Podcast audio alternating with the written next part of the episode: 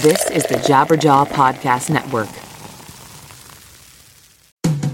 For years, I was so fed up with shampoo, I just stopped washing my hair. I quit completely. I was so sick of poofy, frizzy, limp hair, distorting my natural oils. Until a few months ago, I found Modern Mammals and it changed everything. And by the way, right now you can visit modernmammals.com and use code LSS for 10% off. So check that out. So, look, I heard about this through the podcast, and before I agreed to advertise, they sent it to me, and I was reluctant. But let me tell you, I should not have been. This stuff is absolutely magical. My hair felt better, smelled way better, and most importantly, looked better. And I know it will do the same for you as well. It doesn't have those hair ruining chemicals like other products, and it doesn't leave any leftover residues. It works. Don't believe me? Go read their awesome reviews online as well. Go to modernmammals.com and use code LSS for 10% off. Again, that's modernmammals.com for 10% off with promo code LSS. Don't forget to use our promo code LSS so they know we sent you.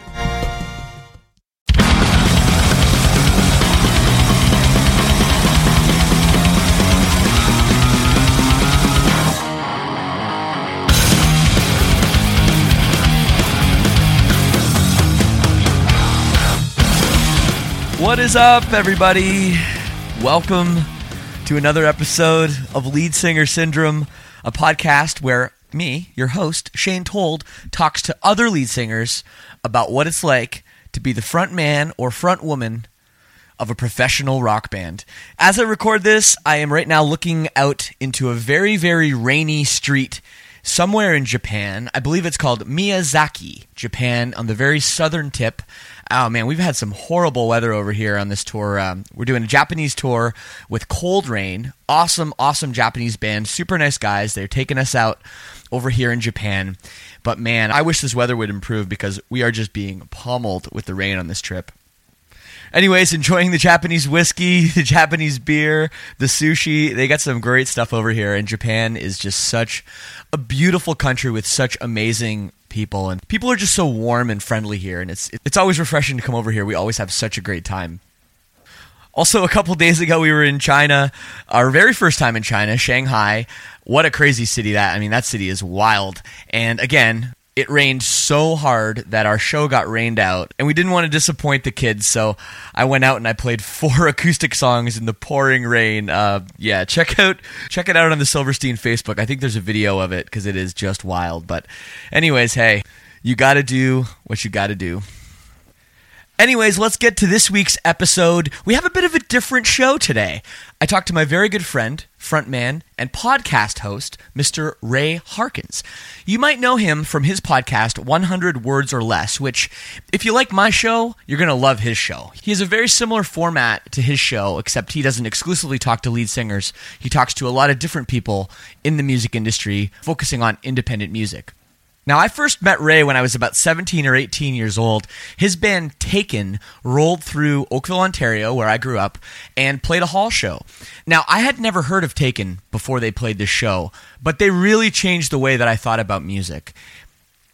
Up until that time, I'd never seen a band like that before. I'd never seen a band that was so technical, but had such cool guitar parts, but also had just front man that was just full of personality and, and dynamics, but was trying to say something and had speeches between songs. And it really, really was a huge influence on my future musical upbringing.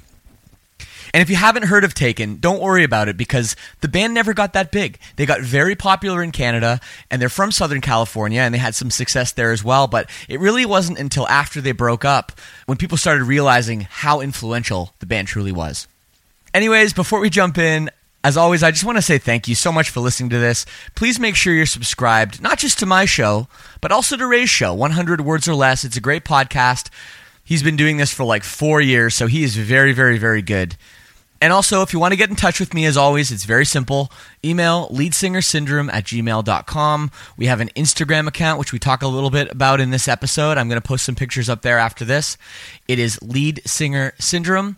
We have Twitter, which is at Lead Singer Sin, and also Snapchat, which is my personal one, Real Shane Told. Sorry about the douchey handle.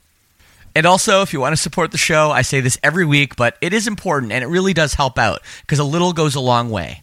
If you buy anything on Amazon, Amazon.com, all you got to do is use our affiliate link, and whatever you buy on Amazon, and believe me, they sell everything, I'm sure you know this, use our affiliate link, and we get 4% of whatever you buy, and it costs you absolutely nothing. All you do is go to leadsingersyndrome.com slash Amazon. It takes you right to the Amazon homepage. You log in as normal, and you won't even know what happened. But we will, and we will get 4% of whatever you buy. So if you spend 100 bucks, 1000 bucks, whatever, it doesn't matter. Even if you spend 10 bucks, every little bit adds up. So thank you very much for checking it out. Once again, that is leadsingersyndrome.com slash Amazon. Anyways, hey, let's jump into it. My conversation with my good friend, podcast host of 100 Words or Less, and of course from the band Taken, Ray Harkins.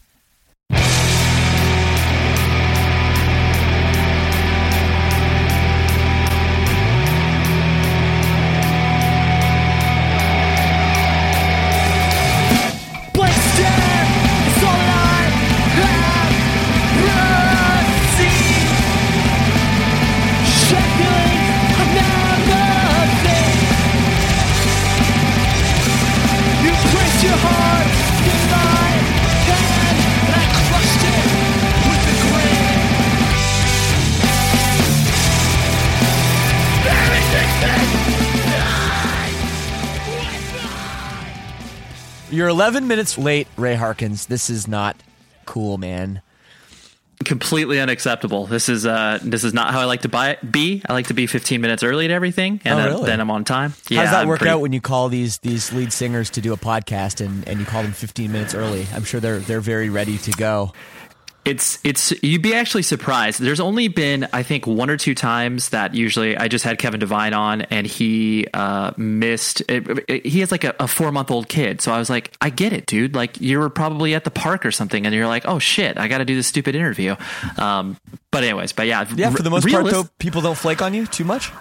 I'm shocked that I'm getting yeah. People are generally speaking like if the and plus if they no show, there's like a legit reason. It's not just like you know oh I I simply forgot. It's like oh no like I forgot because of this this this or whatever. And so like yeah I don't know. Do you get you get a lot of people flaking on you? Uh, not too bad. I had one actually just was it two days ago. Pretty big name guest. I don't want to throw him under the bus, but uh, he yeah, like one of probably one of the biggest guests. And I was like, you know, waiting and okay, I'll give him a call. He doesn't answer, text, and then like he's like, all right, sorry man, give me like ten minutes, and then like uh an hour later or forty five minutes later, he's like, yeah man, sorry, I just I can't I can't today. I'm like, all right.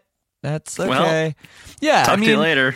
you know, I, I get it, and we're gonna reschedule, and it's gonna be fine. Um, and I, Yeah. I get it, like you know, he's on tour and stuff, so uh, it can be tough sometimes when you think you have a window, and then all Oh, of a yeah. sudden you just don't. So you know, it happens. But but yeah, I just I wanted to ask you that because obviously um, people know you now probably more.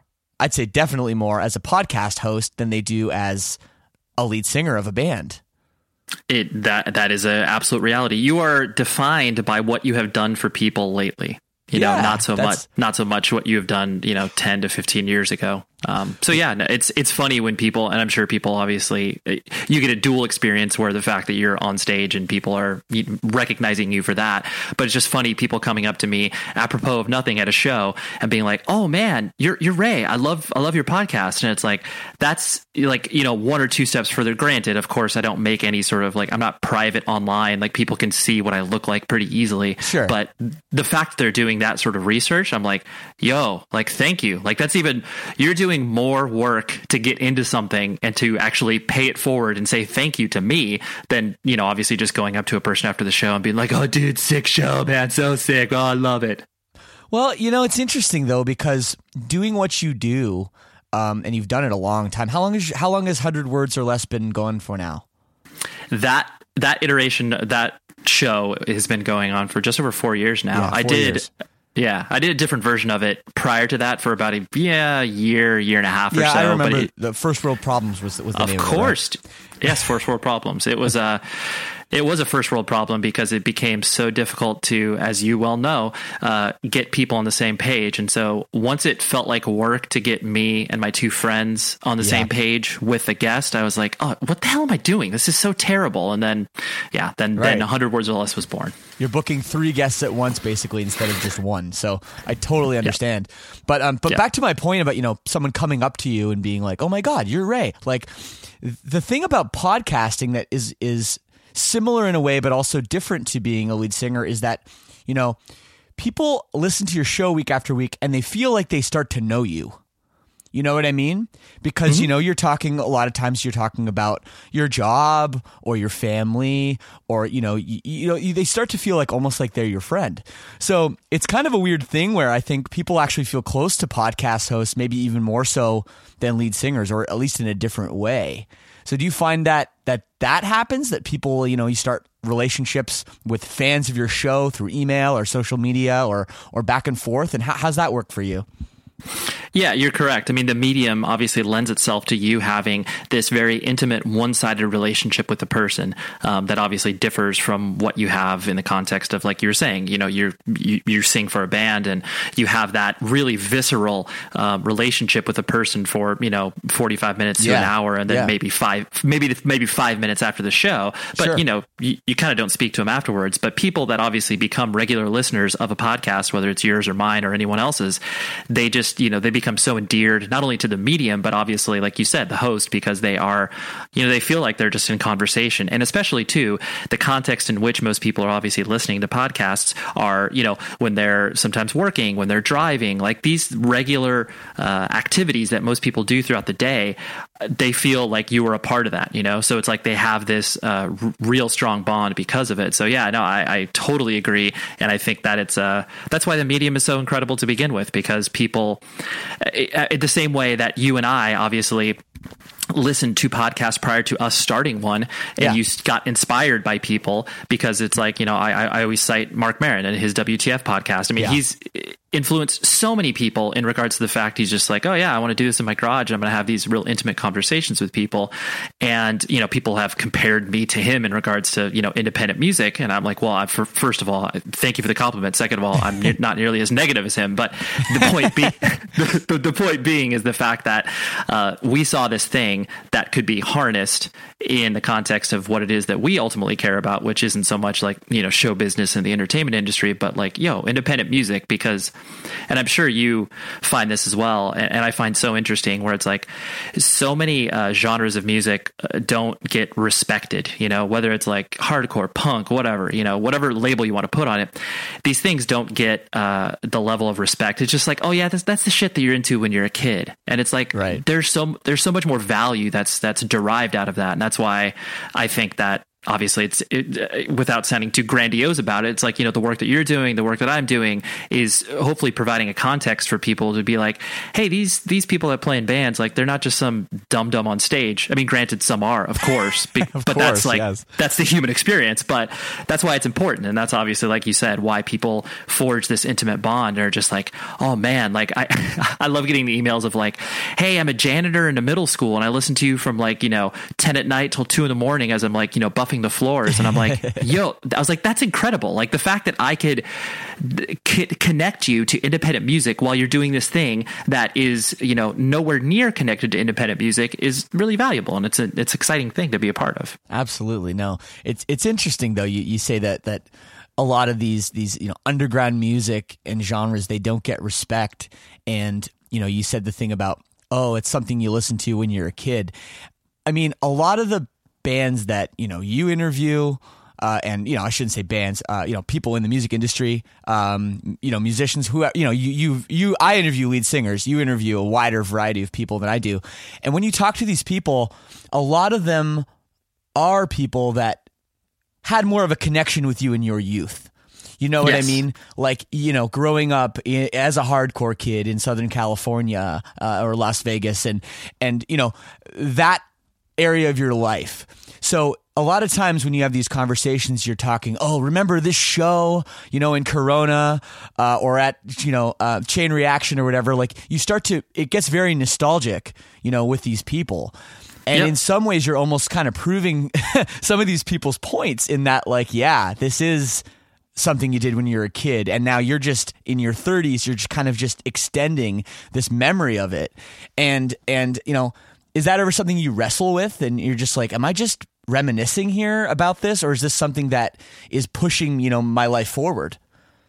Yeah, no, I mean you have to be you have to be of two minds about it. You can't be mired in nostalgia while also being like, "Hey, uh, you know, we're trying to push this medium forward, whatever that may mean, as far as like respect and people." Um, because realistically, what I try to focus on, I mean, to your point, where most people that are obviously uh, in, influenced and involved in this culture are within our age range. You know, they're between the ages of 28 and you know whatever late 30s, because this is when all that stuff started to happen. You know, we obviously had the bedrock of foundation that bands in the 80s have built and the early 90s, Yeah. and then you know we came around in, in the mid to late 90s and kind of you know built off of that.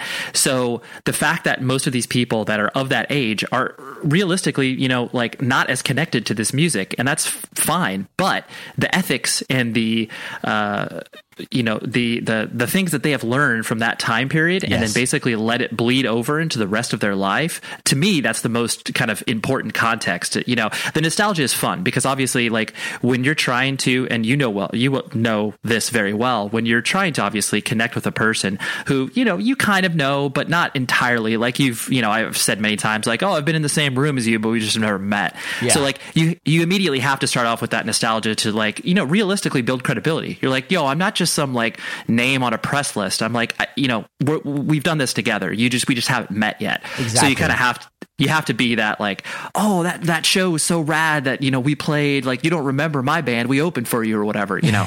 But but more importantly is obviously once you get you know whatever 20 to 40 minutes into a conversation and you're seeing how these people you know if they're not involved in independent music anymore they've taken that that context and and delivered it to whatever it is they're doing whether it's you know creating a different form of art or whether it's like you know creating other podcasts or whatever. It, it doesn't matter but that's to me that's kind of what i focus on more so rather than just you know because you know I, i'm not calling this person out but like you know uh, Damian from fucked up does an amazing podcast called turn yes, out a punk. incredible. And you know his his show obviously differs from what you and I do because you know he is so focused on the details of this first seven inch that this person you know like he, he talks to a person for an hour and a half and barely gets through like you know their first seven inch or whatever. Um so that you know to me that's that's very focused and that's very interesting to people who are just wanting to that you know nostalgia trip or whatever.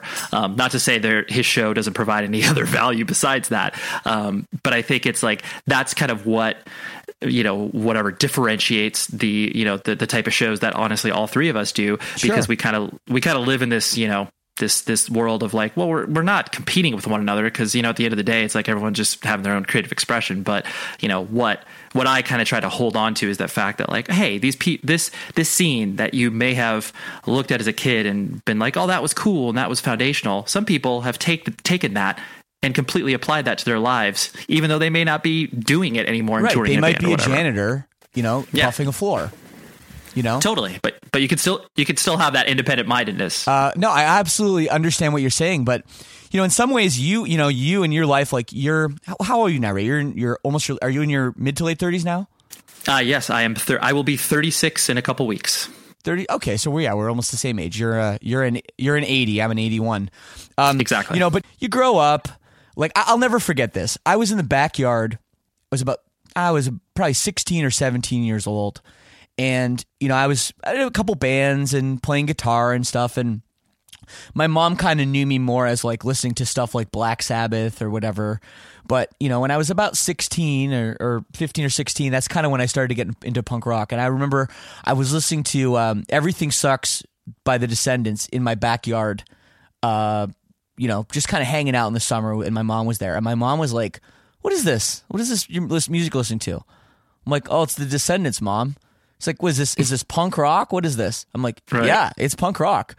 and my mom was like, oh well, what happened to like uh, you know Metallica and uh, uh, Megadeth, and you don't listen to that stuff anymore? I'm like, well, I mean, I do, but like this is just like this is just like means more to me you know i just i have more of a connection with this this music and she said oh yeah i mean you know i can see you go you'll go through this punk phase or whatever and the funny thing was at the time i think i kind of believed her.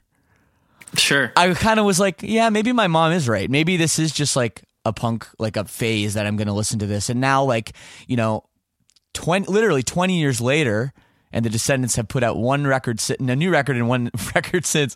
Um, you know it's it's it's funny how really she was wrong and how this has really shaped me.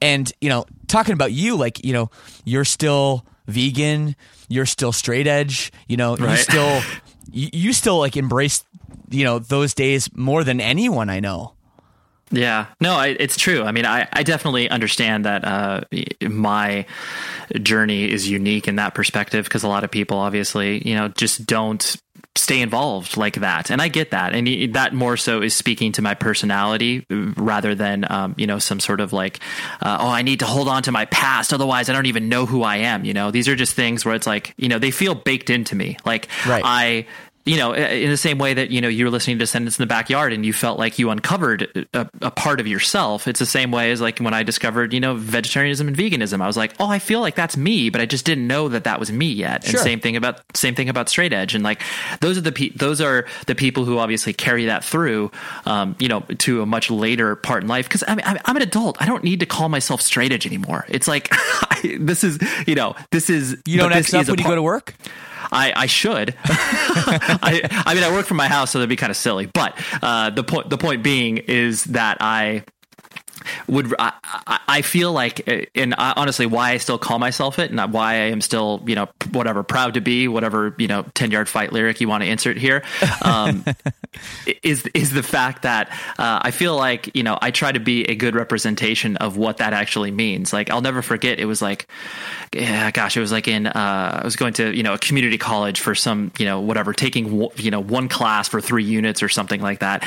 And it was like an interpersonal interpersonal communications class. And it was one of those things where you know it was a very touchy feely class where you got up in front of the class and told about yourself and whatever. And I'll never forget you know telling people that I was straight edge. And a lot of people um, understandably so had a very negative opinion of that. And were just like oh you're that guy. You're, you're the fun police. You're the guy who's going to be like oh you're a terrible person and super judgy. And then once they got to know me it was like okay that isn't the case. So it's like I feel like I try to represent a uh, tolerant side of what straight edge means. And so uh, I know that wasn't the original question you asked but still just the the kind of through lines that I noticed where I, I feel like I want to give a good impression Yes. of you know what being a vegan is or what being straight edge and like all these philosophical beliefs that are obviously very extreme.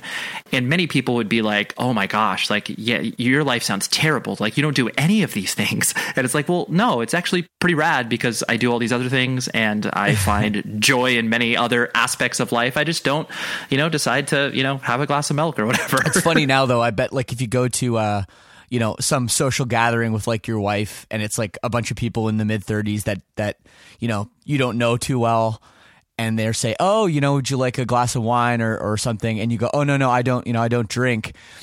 When you're in your mid 30s and you say don't drink, people assume that you have a problem with- Absolutely. with, alcohol or drugs and they go and then they're like judging you in that way. so it's funny They're that you're like- "No, no, no, no. I I never drank." You know, Right. and, and try explaining that to to what straight edge is to a bunch of people in their mid 30s that have never heard of it.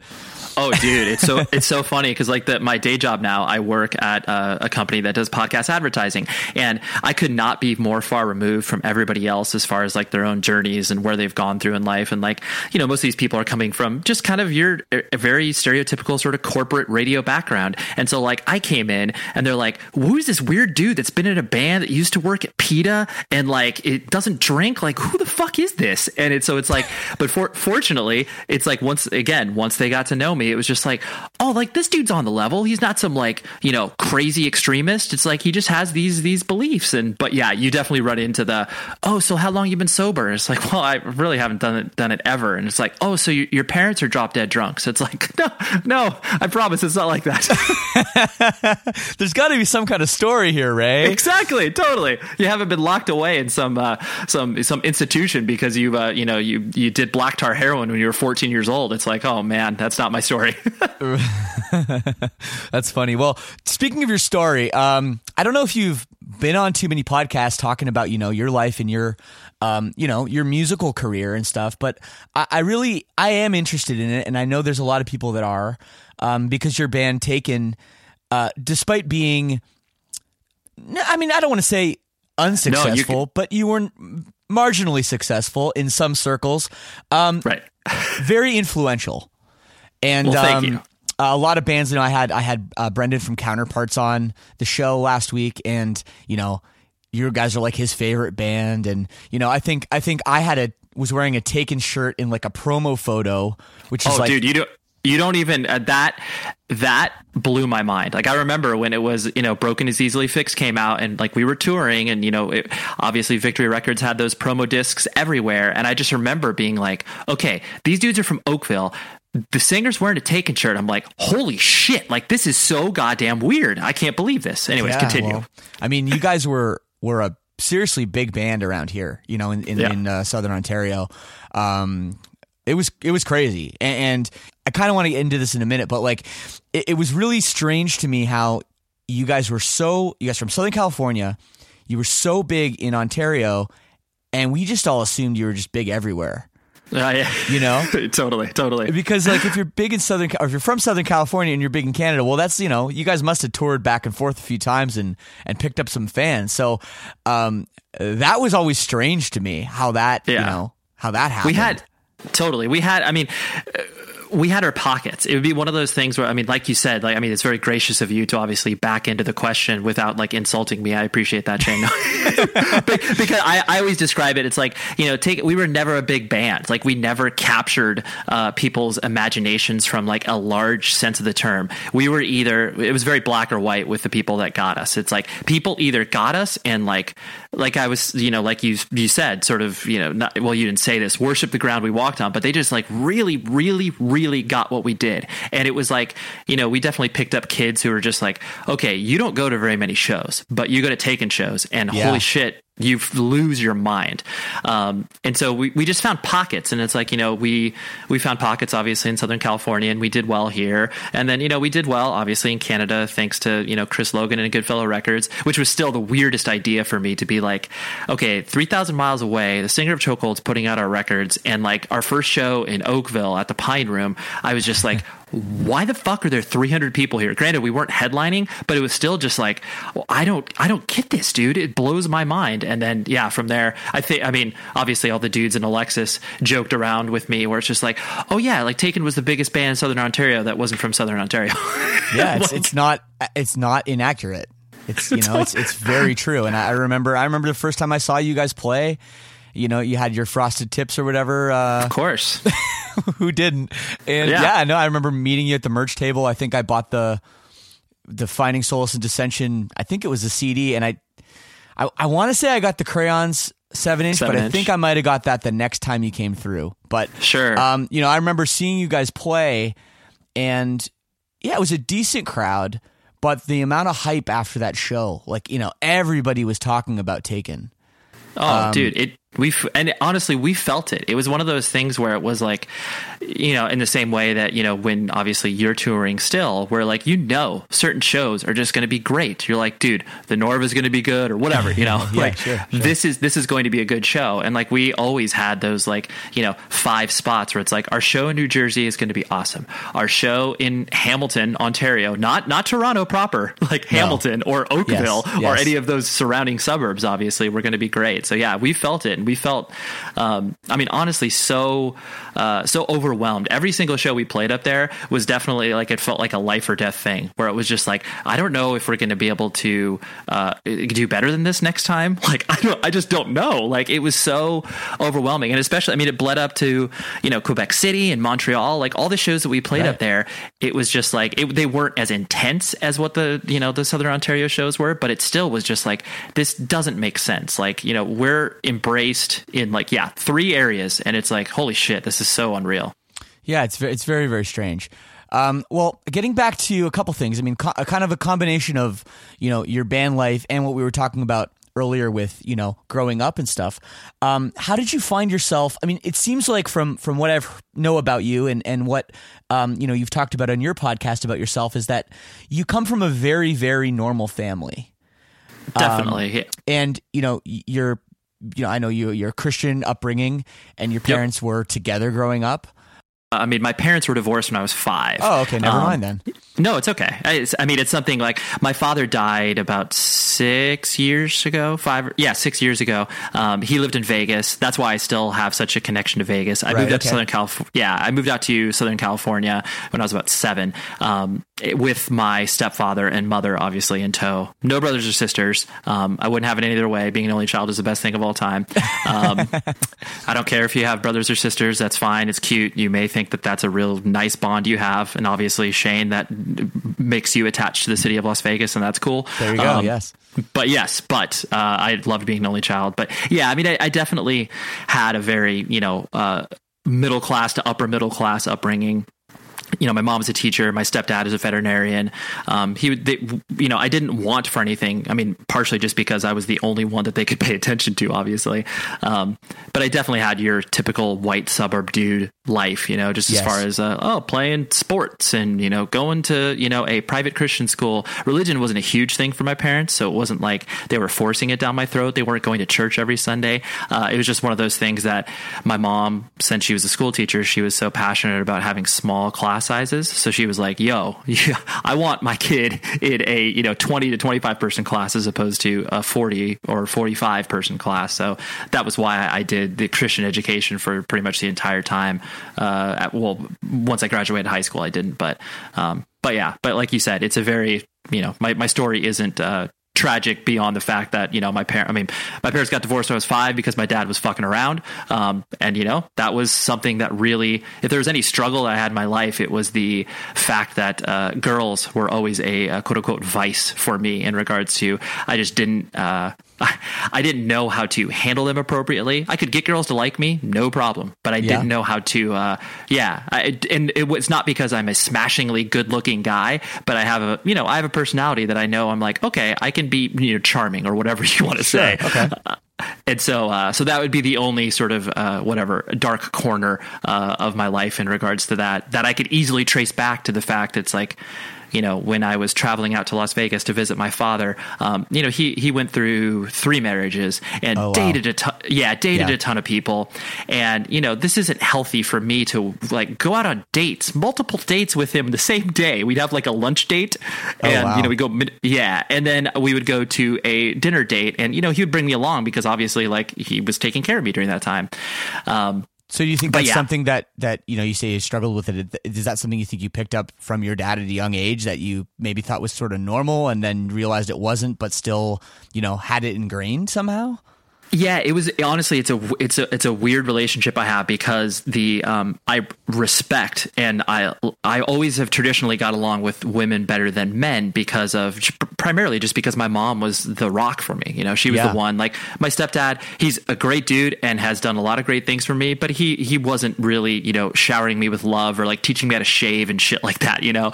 Um but but so I always got along better with women. And Yeah. then once I started to uh, understand the concept of like you know girls and be like oh like oh, oh this is this is how this kind of works and you know I just had I mean I just had relationships at a very early age. It's like you know whatever making out in fourth grade like you know full on like you know French kissing and everything. I'm like I don't think this is really what people do at this age. Like maybe they wait till like you know late elementary, junior high school. I just felt like I was advanced in that perspective. I, I and- was right there with you, man. okay. Yeah so it just yeah so that was a like i said it was a, a I, I knew that certain ways of treating girls may have been wrong. And it is you know I, i'm making it sound probably like a lot worse than it really is. It was just you know me being a dumb kid being like oh i'll make out with this girl and like you know i just won't talk to her anymore. And or i just didn't know how to handle myself because i was a child you know? Um but anyways that's that was uh I, I could definitely draw a straight line for the way that I, I quote unquote struggled with understanding relationships with females to my father and being like, oh man, I wish uh, I wish I had a little better backbone with that and understanding the fact that I I uh, should be more responsible when, when it comes to that stuff. Yep. so you're a kid, Southern California. You said um, middle to middle upper class, and how the fuck do you find punk rock, straight edge, vegan, hardcore, uh, all this stuff? H- how did that just come about in your life? There's got to be some kind of story. Oh yeah, absolutely. Uh, yeah, because obviously I don't, I didn't have the luxury of older brothers or sisters or you know a cool cousin or anything like that. exactly. Yeah.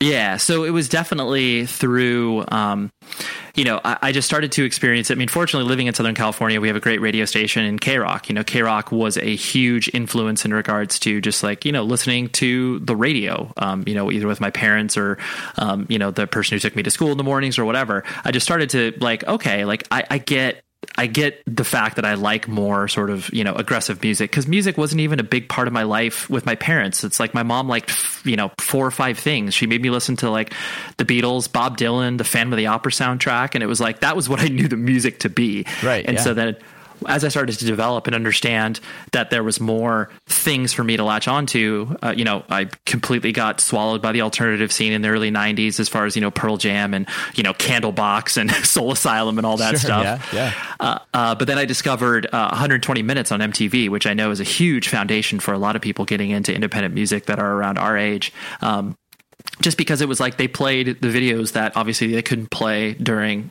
prime time MTV. So, you know, hearing Rage Against Machines killing in the name and watching that video and being like, that, I mean, that, that just cracked my head open because not only was it obviously really good and aggressive and kind of, you know, hit a, hit a tone musically that I liked, but then it opened my eyes to the fact like, oh, there's a, like not everybody's stoked on the way things are. Like it, just just the, the the idea of status quo was not it just because at that time, I mean, obviously I'm a kid. I don't think about things in those terms, and I saw that and I was like, so there's a struggle.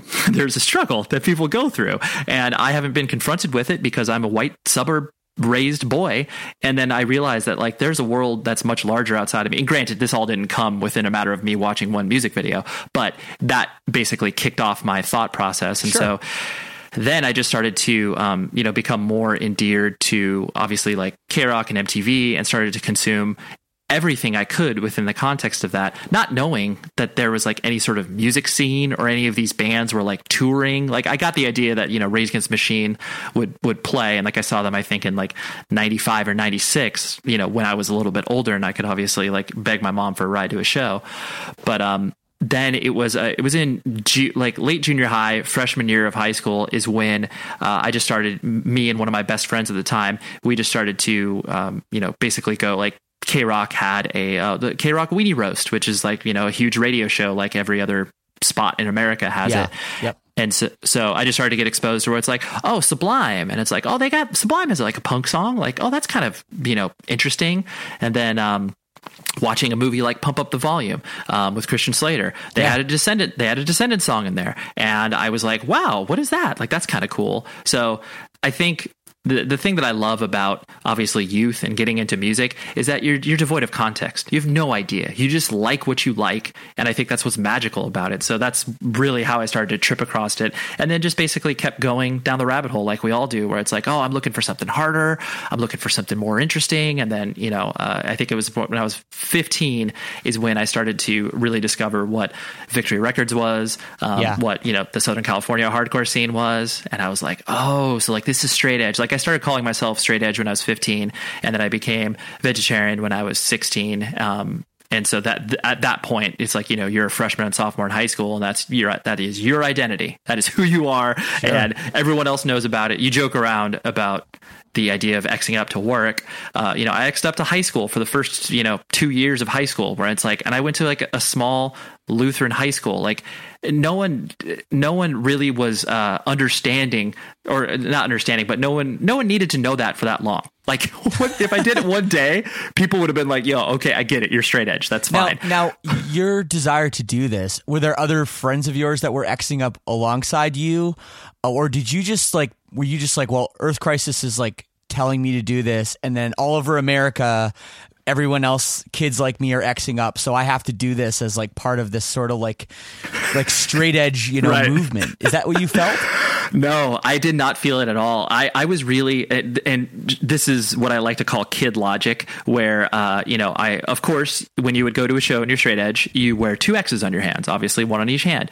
For school, I was a little more subdued. I had an X only on one hand. So that was my like less formal straight edge. You know, I'm just showing up to my daily life. I, I got to wear one X at least. But, you know, no one else really in my high school, like there was maybe, uh, one other person who kind of knew what it was, and um, I mean, two of my bandmates in Taken uh, were, you know, some of my close friends. They uh, one of them, our drummer Troy, he was uh, he was just a metal dude, uh, and we happened to play basketball together, and like that's how kind of Taken formed, where we had time in between the end of high school and when basketball practice starts, and so we just went to his house Right. and kind of d- dicked around. Um, but no one, and then the kid who plays ba- the kid who played bass in Taken, who plays bass in Circa Survive now, Nick, he. Um, you know, he was just kind of just hanging around. You know, I went to junior high with him. And he was my first friend there and but there wasn't anybody that like uh, you know I, i'm making myself sound like oh i was like this trailblazer and exposing everybody. I'm not trying to say that but i was basically the person that was like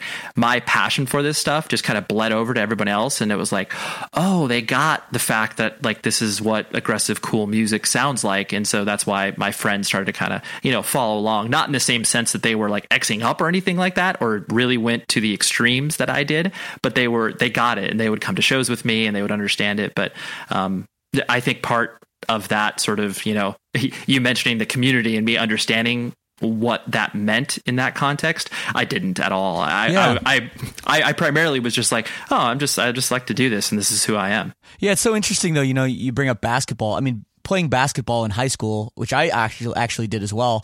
That's a very like mainstream, you know, thing to do. You know, and and you talk Yeah. about the classic like, oh, the jocks against the punks and the nerds, and you know, there's like these different groups like that. It's like out of a movie. And I know, obviously, I understand real life isn't like that, but I mean, xing up when no one understands what that is. You know how ruthless kids can be. Like, were you at all bullied? Did people like people must have said things to you? Um you know and like what did how did you handle that Yeah, I didn't honestly. I didn't have an overwhelming experience of um, people, you know, giving me the side eye. Um, I definitely had people that I knew who didn't like me because of you know my beliefs or whatever. Um, and you I'll, I'll uh, regale you with a uh, story of youthful stupidity and ignorance. So this was you know sophomore year of high school. I you know get invited to a party, um, and it was one of those things where it was one of those parties where you show up and you realize that the parents have completely endorsed and condoned drinking, and all the Oh, kids yeah. are going to spend yeah the kids are going to spend the night there and blah blah blah. Um, I I didn't really know that obviously that was a thing. So I show up there and I'm just like what the fuck is this? Like this is so messed up that a parent like I I got it on the sort of like let's protect kids sort of thing. But i just it just it made no sense to me because like here are all these people that would be you know debaucherous and drinking. And then obviously on sunday mornings they would go to church and be like yo big man like we cool? We cool? Like i did all that stuff last night but Yeah, we cool yeah. right? And i just it, all these things kind of swirled in my head that night. And i was just like you know what? Fuck this. I am going to ruin everybody's party. And so i totally peed in the punch. I did the whole like i you know took a, took a plastic cup took No a piss Oh, dude, totally. And again, I I don't endorse it. It was a stupid, stupid thing of me to do because like it's essentially forcing my beliefs. Um, it just didn't. Uh, anyways, but so after that fact, I knew that obviously a lot of people, uh, people that were at the party, were just like, "Hey, fuck this guy! Like he is stupid. He is forcing our beliefs." And I was like, "I got that," but I didn't how old were have you when it- this happened Oh, I was f- 15 or 16. So it was my sophomore year. So yeah, I should, again, I should have known better. But at the same time, I just was so disgusted by the uh, endorsement of this behavior. Not so much the fact that kids were drinking. I got it. Kids drink. Like I, I don't, but I get it. But the fact that this parent like co-signed it and I was like, oh, come on, man. This is just, I just, yeah, it totally pushed me past the point. But like I said, fortunately, once people kind of understood where it was that I was coming from, um, either forcefully or unforcefully, um, it, they generally speaking kind of left me alone. Uh, Partially just be, partially just because, frankly, I, I'm a, a really nice person. Like I, I uh, obviously have a, uh, I guess, good demeanor about me. You know, I'm not, uh, I'm not mean.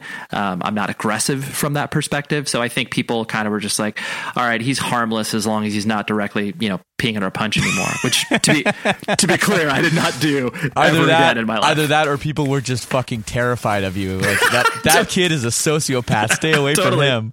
Absolutely. Totally. It's like this.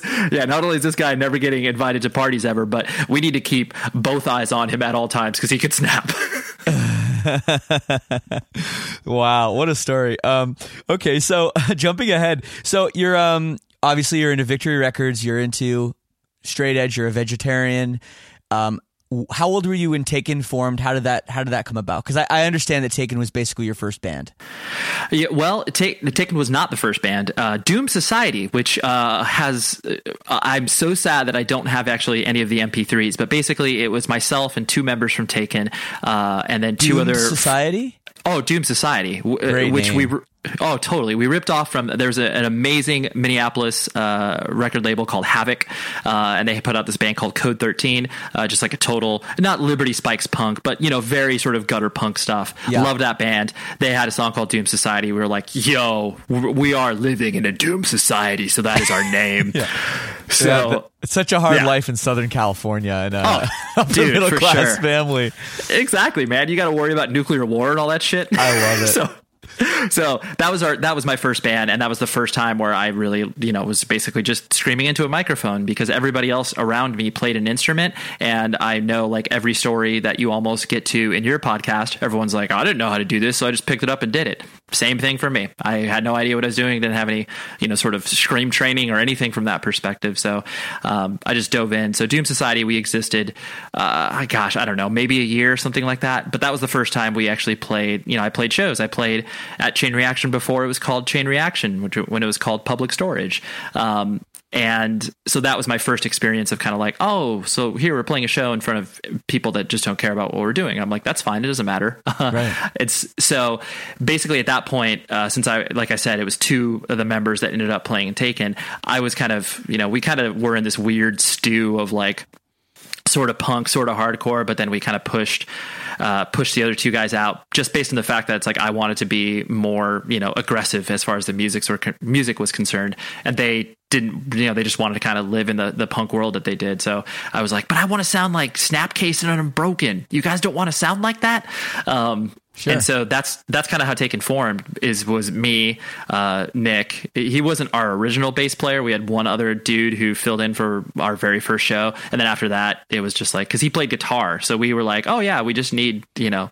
We, we don't need you right now, Nick, because the other two dudes that we found that played in Taken, we found off a, a flyer at a record store where I posted them around, you know, record Yeah. stores, and obviously people pulled off the number and called me. There you and go. we had like you know we had like six or seven weird rehearsals um, that obviously didn't end up leading anywhere but you know met a lot of people who were just like oh so you guys are like young it's like yeah we're not you know looking to rip off Stryper or whatever you're whatever you're trying to do yeah. so that's that's essentially so and that was around I want to say it was 97 when that start when basically Taken started to form and we started to play out and stuff like that. You know, you said that uh, um, Troy uh, Mm-hmm. was a metal dude. Yes. Um, and obviously, like when I listen to the the Taken stuff, especially Mm-hmm. the early stuff, Troy is. I mean, he's pretty amazing. He's still to this day. I mean, he's one of the most musically talented people I've ever met, and just the sheer luck that I had to run across him and to be able to, because like he wrote. Not only was he an incredible drummer and his talents, because like he was the type of dude where it's just like he would lock himself in his room and just you know for four hours straight just be like, "Yo, I'm gonna bang away at the drums," and Yeah. not because not because he had this like uh, grandiose plan to be like, oh, I can't wait to be a rock star. Like he was, he was like, yeah, I just want to teach drums. like, Yeah. it's so yeah. But no, I, sorry to interrupt, but yeah, I, I agree that I mean his his fingerprints are all over our earlier material because of just his talent and then his writing ability. And he wrote so much of our stuff in the early years. And honestly, he's written a decent amount of stuff um, ever since he kind of came back in the band. I really think his drumming is what gave Taken that kind of signature sound. Um, uh, you know, as a foundation, you know, as like a, I guess coming from a metal dude, but obviously the rest of the music too, and your vocals and everything formed this sound that, like, in my opinion, I hadn't really heard before, quite in that way, to where it was sort of experimental, um, but and and also sort of heavy. But then, like when I listened to it the other day, there's so many elements of Southern California, like you know, skate punk, and also yeah. elements of of you know, like Revelation Records, like emo. You know, and and it was amazing you guys were able to take all these these pieces of music and put them together uh, and form this kind of unique sound, which became so influential. I'm just trying to understand if you guys had talked about that, trying to bridge these things, or if it was just that you listened to so many bands and you were into so much stuff, you were just like, how can we just pile all this in because we love everything?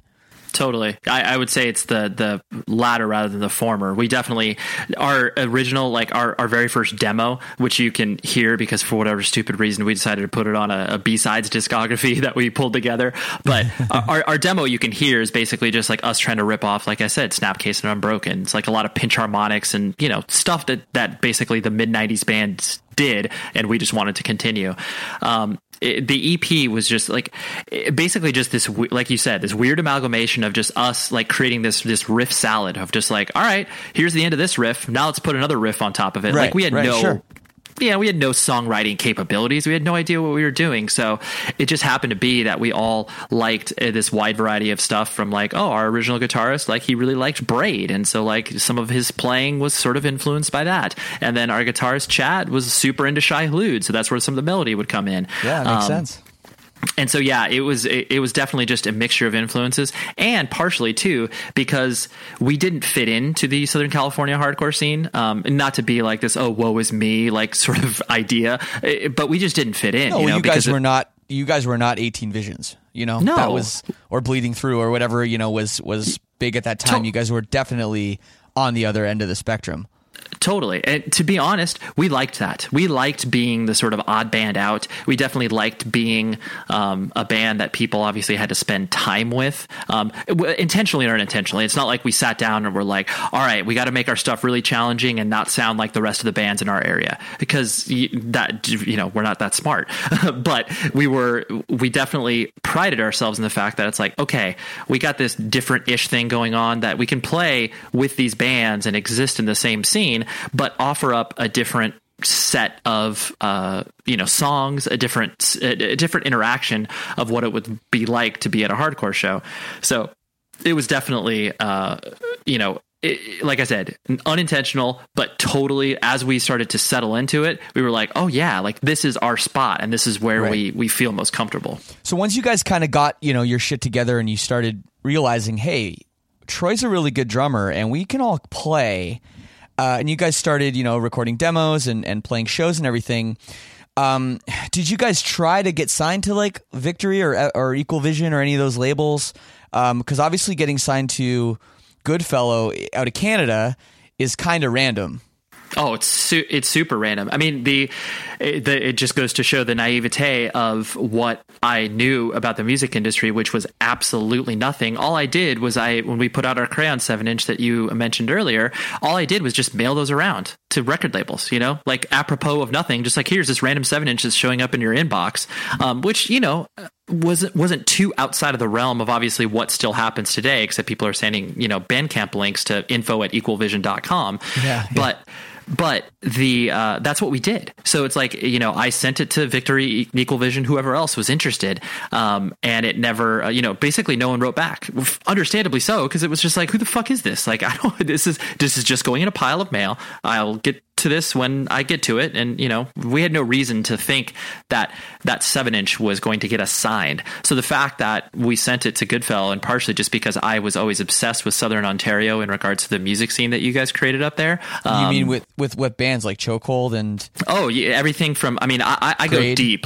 Yeah, Acrid, um, Acrid, Left for. Dead. Yeah, all of that stuff. I just was so New Day Rising. All of that stuff that started to happen in the mid to late '90s. I was obsessed with because I was just like, I, I love the regionality of music, where it's like you have all these bands that don't sound anything alike, but they're all from the same area, and it's just so uh, it's so meaningful to me. Um, and I, I just love that fact. So like that was really the only reason that Goodfellow was on on my radar at all was the fact that he was putting out cool records. Uh, you know, he's putting out Acacia records that I was super into, and I was like, oh, what a band, yeah. Oh, for sure. So I emailed, uh, you know, not emailed. I mailed him the seven inch, and then it was like it was such a. I, I totally remember the first email that Chris Logan sent to me, where it was, you know, first of all, I was was freaked out because I was like, it's Chris Logan from fucking Chokehold emailing me.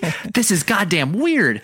So then he uh, he basically goes to say like, I don't know why I listen to this seven inch. You know, I get a lot of mail. I get a lot of people interested in working with Goodfellow. Um, but I just listened to the seven inch and he was just like, I just did not know what to do with it. He's like, I couldn't stop listening to it. He's like, you know, this was like maybe four months after we had sent it out. So like by this time our ship had quote unquote sailed in regards to like, oh, well, I guess I'll just put out our, you know, whatever our next recording is on my own. Um, Right. But yeah, like I said, it was basically gone and the ship had sailed. So he emailed me out of the blue. And then at that point I was just like, oh, whatever it takes to work with you, dude, I don't care. Like, let's do this. So that's how, yeah. So we, I mean, we would of course love to have interest from other labels, like if Revelation was interested or anything else at the time. But Yeah. I mean, honestly, I'm glad we didn't because, uh, frankly, we weren't ready. Like, there's no way that we would have been ready for a, a larger stage from that perspective. Um, because I just don't think anyone would have known what to do with us. And like being able to grow as we did with Goodfellow, as they started to grow as well, was just Yeah. a, a perfect, a perfect scenario. Right. Well, well. I mean, I don't want to jump too far ahead, you know, and skip the whole meteor career. No, it's okay. uh, but but when you guys decided to call it, um, what was the reason for calling it? Did you did you think you had nothing left in the tank? Was it just that people had other interests? Because you know, nowadays, like I mean, you're you're not a professional musician, but you are a professional in you know in the entertainment industry. Uh, you know, you mentioned your your bass player is in Circa Survive. You know, so you guys obviously had some aspirations to do this uh, long term. So, kind of, how, how did that fade away, and what were the reasons? The um so it was kind of, well the the biggest reason was the fact that uh you know kind of the real world started to crash down on a few members um where one of our guitarists that played with us basically th- through the last two two and a half years of the band uh, his name's Eric and he still plays with us now he basically I knew touring wasn't for him he didn't enjoy touring per se um because Yeah. obviously it's not it's not cut out for everybody so uh, we kind of saw that writing on the wall where Eric is just not going to want to tour anymore. So he basically sat us down at the end of one practice and he quit. And then uh, our other guitarist, Chad, who is basically um, our one of our original members, it was myself, Nick, and Chad who were the you know people who got it together at the beginning because by that time we had lost a guitarist um, and our original drummer Troy. And so then Chad sat us down at the same practice and he was like like we were literally leaving from when the time Eric quit. And then Chad was like actually hold on guys. And we were like what the fuck are you talking about? Like really? So he and he basically his his reason was that you know he just wanted to focus on school. Um you know honestly i'm not going to put words in his mouth at this point because i really don't uh, but i think that was his main reason at, when he sat us down. It's Right, like i you know i just can't sustain the sort of touring that we're doing in real life and whatever. So i mean to me it sucks partially just because i felt like we were you know we had captured momentum. Like there was label interest. Uh, we were going to sign with the militia group. You remember that label? That I was do, out of of course, yeah, of yeah. and we were we were stoked on that because we were a band that didn't sound like any other band on the label, with the exception of that band, The Beautiful Mistake. Um, but you know, they had Copeland and Rufio, and we are like, yo, we don't make any sense with these bands, but dude, we love the guys putting out the records, so and they like us, so let's do this. I think Um, Militia Group was even owned partly by a major at that point too. They well, this was 2004, 2003, so that was pre-major, Oh, okay. but but no, Maybe you're, not you're yet, to- yeah. no, totally. Like in a, a year or two, they totally were. I think Sony had some ownership Yep. in them, but uh, so yeah, we we had, I had felt like we were going to do that. Um, we were you know primed to tour. Uh, there was you know a European tour on the horizon, roughly. Uh, we were going to go to Japan for the first time. Um, so it just sucked because basically it took the air out of those tires. And then at that point, you know, I just sat down with Nick and we kind of had a heart to heart where it's like we always said that if we lost another original member, that we just didn't really feel like we could continue this on. Even though I was totally just like, all right, let's rally the troops. I know who can play guitar for us, which was going Yep. to be Jeremy from Touche Amore. He was going to play guitar for us at the Wow, that's Um, that's wild. I know it was really fun. I mean, because he had toured with us and he was like, you know, one of our closest friends, and so we, he played guitar and was like, oh, perfect fit. Um, but uh, but yeah, so then Nick and I were just like, uh, yeah, I, I think we just need to wrap this up, and we had that final EP that we released um, Between Two Unseens. We had that already written, so we kind of were just like, all right, let's use this as our sort of you know swan song way to end things. Um, but yeah, so that was kind of that uh, from that perspective. But it was weird because we did have like you know Equal Vision flew out to see us play a show. Uh, they saw us and they didn't want to sign us after that, which I was like, oh cool, thanks Dan. Sorry, Oh, I guess we Dan, I guess we on. suck. it's okay. I get it. He was nice and that was uh, it was totally fine. But uh, yeah, I mean it was like Ferret was interested, so it's like we we felt like we had momentum. But at the Yeah. same time, it was just like, well, I, I get it. I get that people are running at the end of their, uh, you know, rope because I, I just always was fortunate that I built my life around the band where I had had a job that allowed me to tour and everything else. So, um, not everybody else had that luxury. So like, I couldn't, I couldn't not understand where they were coming from. You know, I was just like, mm, I totally get that, and I mean, and I mean, fast forward a couple of years, like you know, you had Makoto, um, you know, which had a little bit of success for a while, a little bit of hype, um, that kind of faded away. Um, I guess you know, Nick obviously went on with Circa Survive, and that that became Yeah, he did great. Yeah, I, yeah. I, I, He's doing all. Yeah, he's Um, doing all right. He, you know, he writes so- he, he he writes musician on his uh, passport, so that's it. Yeah, that's that's when you've made it. is that the sign? Is that is that when you know think. it's going well? I Um, think so. Yeah. I like that. Uh, but but it's funny now because you know you talk about your legacy with Taken and the influence you've had on on bands, you know, like Counterparts, like I mentioned, uh, and and a, a myriad of others. And um, at the time, did you have any idea that that was going to happen? And now, like, you know, you guys have done a lot of reunion shows. You guys you guys have stuff in the works now, even don't you? Yeah, totally. Basically, once we did, we started. We played a reunion show in 2008, um, and partially just because we got an offer to um, tour Japan, um, and that was partially on the back of Makoto going over there for a few years in a row. Um, and I just I witnessed the uh, the fervent passion that people had for Taken. Like it was so goddamn weird for me to go over there with Makoto and have people be like, "Hey, I like Makoto, but." Fucking taken, Jesus Right. Christ! It was like I, I just didn't know what to do with it. You know, it was weird where it's like you walk into a club and they're playing Taken, and I'm like, okay, it's a little on the nose, guys, but like that was their sign of showing respect. It was just I'd never felt or witnessed anything like that before. So that was kind of the, you know, the reason why we did those shows in 2008. And then basically it was just like, all right, then we'll do another show in 2010 because we again got an offer to go to Japan. It was all, Cool. all of it's, all of it stemmed from basically going to Japan multiple times in a row. Um, and so then I was, I think it was after the 2010 time where we were just like, like there doesn't need to be this definitive, you know, as in every band at this point, there doesn't need to be a nail in the coffin. Like we like each other, we like to create music. So like, all right, like let's, I guess, do it this time, um, but never putting any pressure on it. So that basically leaves us where we're at now, where we, if we get asked to play a show, we play a show, and we, you know, as long as it makes sense, we're just like, you know, we're not looking to make money off the thing. It's just like, hey, can you cover our expenses? Like, cool, that's fine. We need one plane flight. Thanks. Cool. No, I mean that's that's great, and that's a nice a nice thing to have, kind of just as supplement in your life, um, as an outlet for you to you know, not only express yourself musically, but also um, you know, kind of live in that. You know, we talked about nostalgia and we talked about that stuff, which is it's nice. You know, it, it doesn't need to be uh, uh, looking back in the past with with some kind of like sadness. It can be just for fun. It, it, it can, but the uh, you know to that point, it's kind of it's really interesting because like most of the shows that we've played over the past two years have been to no one that gives a shit about us. Like you know we open for Atreyu or Saosin, whatever. Oh, so, yeah, yeah, yeah. So I don't care. Like that's fine. To me, what makes it meaningful is the fact that I can I as a you know mid thirties person, and you can say the same thing, Shane, where we can get up there and identify like play and identify with a fourteen to eighteen year old kid. They can watch us and still you know, not only derive some meaning, but have some sort of reaction and be like, yo, I get this. And it, to me, it just, you know, it blows my mind because, I mean, on one hand, obviously, you know, Silverstein, you guys have been active and you're in front of people all the time. And that's a cool thing. You know, for me, it's a, even more of a disconnect where it's like, Sure. hey, we've taken plays this show, you, you know, and people come up to me at the merch and are just like, hey, so do you guys have any CDs out? And I'm just like, I, I don't even know where to begin with you, man. Like, I, you know, not even from like, oh, where have you been, dum dum? But like, uh, dude, I, I can't believe that you like this shit. Like, this is Right. unreal that you are a younger person and you find value out of it is what what we're doing. And so, to me, that kind of gives the um, the the appeal to it now, not so much this fact that it's like, oh, we could be weekend warriors and do this shit and you know play a show here and there, but it's just like, well, if there's still a small pocket of people that care about what we do, like you know when when we put out a new EP next year, we are going to be in your area, Shane. We are going to play a show because we know that that show is going to be super fun and the people will come out of the woodworks for it. And we're going to play one show in Southern California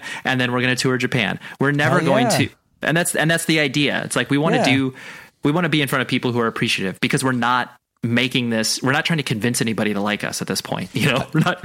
We're not. We're not. We're not trying to uh, you know sit on Silverstein's corner to be like, hey guys, can we get some of your runoff? Can we go ahead and have some of your fans? It's like no, that's exactly there's plenty No, of other I- there's, there's I plenty of other totally- bands that do that. I totally get that. But do you have any desire to like play music again, like start a new band? I mean, has anyone, you know, you obviously you talk to these people in the music industry like on a weekly basis. Has Mm-hmm. anyone ever been like, "Hey, Ray, do you want to like sing for this new project I'm starting? Do you have any desire to do that?"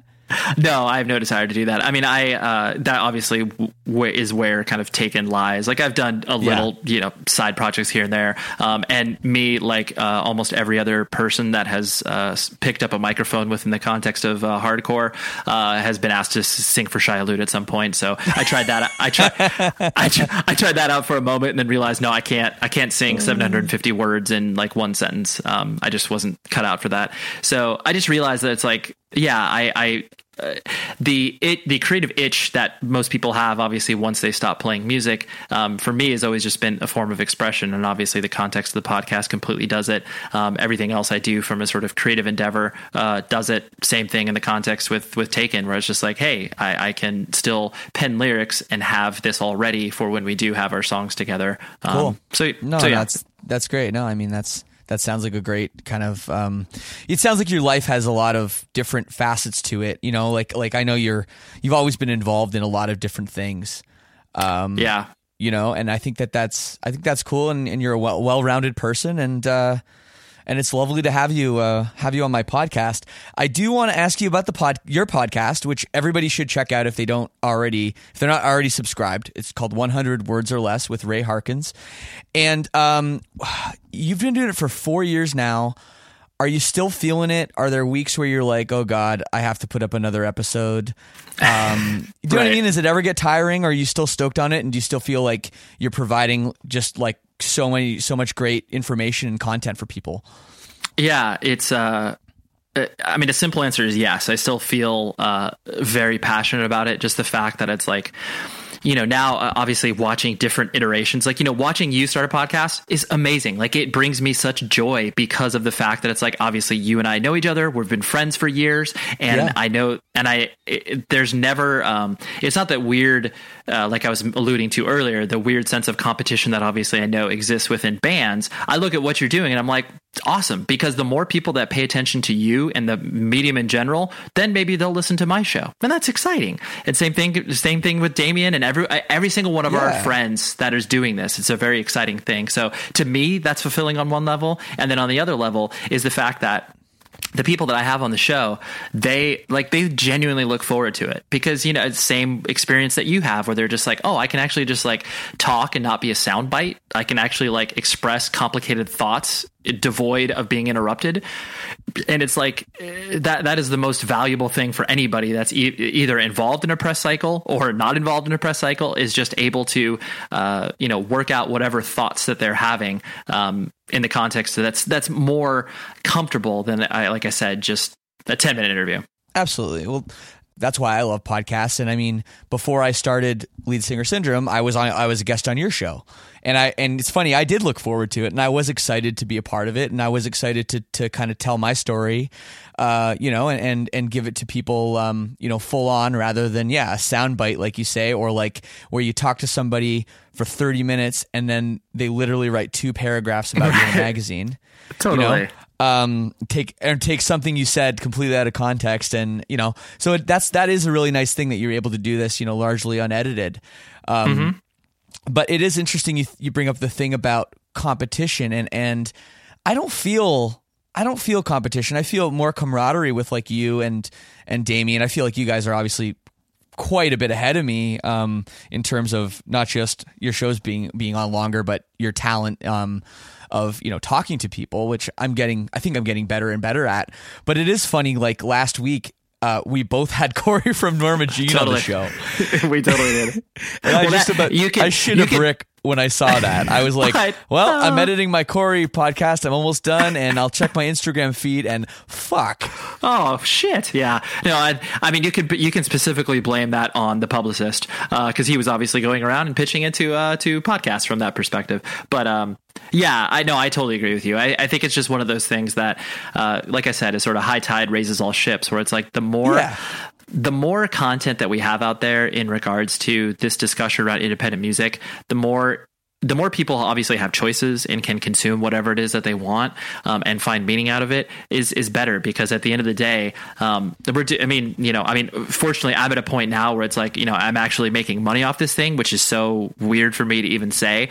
But even removing the financial benefit of me do continuing to do this show, it's the fact that uh, again, it still feels like a, a valid point of discussion, and people want to be on the show. You know, I get hit up by publicists and other band like people who don't want to do this sort of stuff. It's like, you know, whatever. You, Davey Havok isn't clamoring to be on a podcast, but he was like, "Hey Ray, like that would be fun to do it with you." And I'm like, "Fuck yeah, that'd be fun to do it with you." I want you to talk about how being straight edge is like the best thing in your life. Like that's hilarious because you don't talk about that to anybody. Right. So those those are the benefits in which people can obviously find in our medium and more specifically our shows because yeah it's just uh I don't know. It's just it, it, to me, it's the podcasting is the same exact thing as playing in a band. You're just putting. I mean, obviously, you're putting out more content on a weekly basis, you know. But it's the same idea where it's just like you know, you Shane. The moment you're done recording this, you're editing this. You're you're you're making sure that it you know everything sounds appropriate, et cetera, et cetera. Same Yeah. thing that I'm doing. It's like we're putting all our hands over all of this stuff,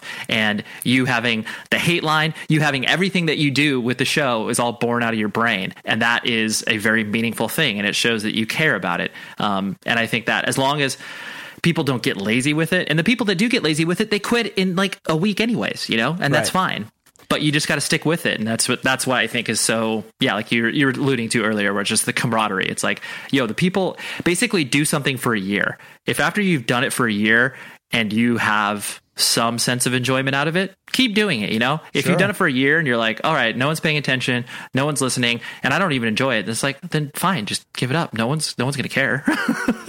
no man, it's all right. No, I feel I feel great about about where this show's going, and uh, yeah, Good. I mean, I have to admit, you, you know, your your show is a big inspiration for my show. So uh, thank you for everything that you do on your podcast, and again. Everybody listening to this, make sure you check out Ray's show and go back and listen to my episode. I think know, there's you- a couple self- other members of. Silverstein on there as well. So I've almost collected every. You, it's between you guys and La Dispute. I've actually almost collected. Well, actually, you guys, La Dispute, and Thrice. Those are the three bands I have on my uh, radar in regards to like. All right, I think I need to interview every single member. So you'll you'll get there. Well, you got to get you got to get Josh on there because he's the like the definitely the He funniest is. of all of us. he is. Yeah, you you guys are all terrible guests. He'll basically be the best one. Yeah, exactly. well, thanks, Shane. I honestly really appreciate it. It was uh, it was fun fun for me to chop it up on the other side. Absolutely. Well, hey Ray, thank you so much for your time. All the best with everything going on. Uh, man, I really hope I can see that Taken show. When is that? Is that is that an, has that happening? Is that announced? What's no, going on? th- that's literally the, well, the the Taken show in Canada has not been announced. That's like we're probably we're still in the planning stages because we have to get recording done and all that other stuff first. Um, and then once we have a release date, then we're going to start planning that stuff. So Sure yeah, that'll I'm home for that. Jesus. yeah. Well, uh, yeah. I honestly, I'm theorizing it'll be in March or April. That's kind of what I'm I'm looking at as of right now. Um, That but could we'll be good see. for We'll- me. That could be good for Yeah, me. that could be. That's good. That could be good. Uh, yeah, we don't. Hey, I'm in the else- Taken DVD. Apparently, I'm like I'm behind the drums in uh in the Taken DVD. So I would I would not be surprised. The the amount of people that you can obviously see from the uh, the Southern Ontario music scene are just like it's hilarious. Like the, whatever the, the photo I posted not too long ago on my Yeah. Instagram of everyone, I'm just like, oh my gosh, it's so it makes me so happy because everyone's tagging each other in there. I'm just like, oh, that's so great. I love it. I'll definitely repost that photo on on Lead Singer Syndrome Instagram too, so people can see some of the who's who's of the Totally. Southern Ontario scene with uh, Ray A Harkins shirtless- screaming his right, guts a, out. shir- a shirtless Dallas Green. It's like the you shirtless Dallas Green's classic. Yeah, absolutely. So good. Well, thank you, Shane. I really appreciate it. Thank you, Ray. You have a great day, man. you too, man. Cheers. So there it is, my talk with Ray. Just a great dude. He uses lots of big words. I hope you had a dictionary handy. I'm just fucking with you. But it is really good to catch up with him, do some reminiscing, but also talk a little bit about the future. And man, I am excited for another Taken show. Oh, what a band. Make sure you check them out. And of course, don't forget to check out Ray's podcast, 100 Words or Less. It's on Apple, it's on Stitcher, it's on whatever the hell you listen to this show on. His show's on there too. Next week, we'll be back on Monday, as always, with another episode. I don't know if it will be the big guest that flaked on me or not. Uh, we will get an episode with him, I'm sure. But make sure you're subscribed, and we'll see you next week. I will leave you with a Taken classic. This is the first Taken song I ever heard, the first track on their EP, Finding Solace in Dissension. Here it is Drowning in Numbers on Lead Singer Syndrome. Peace and love.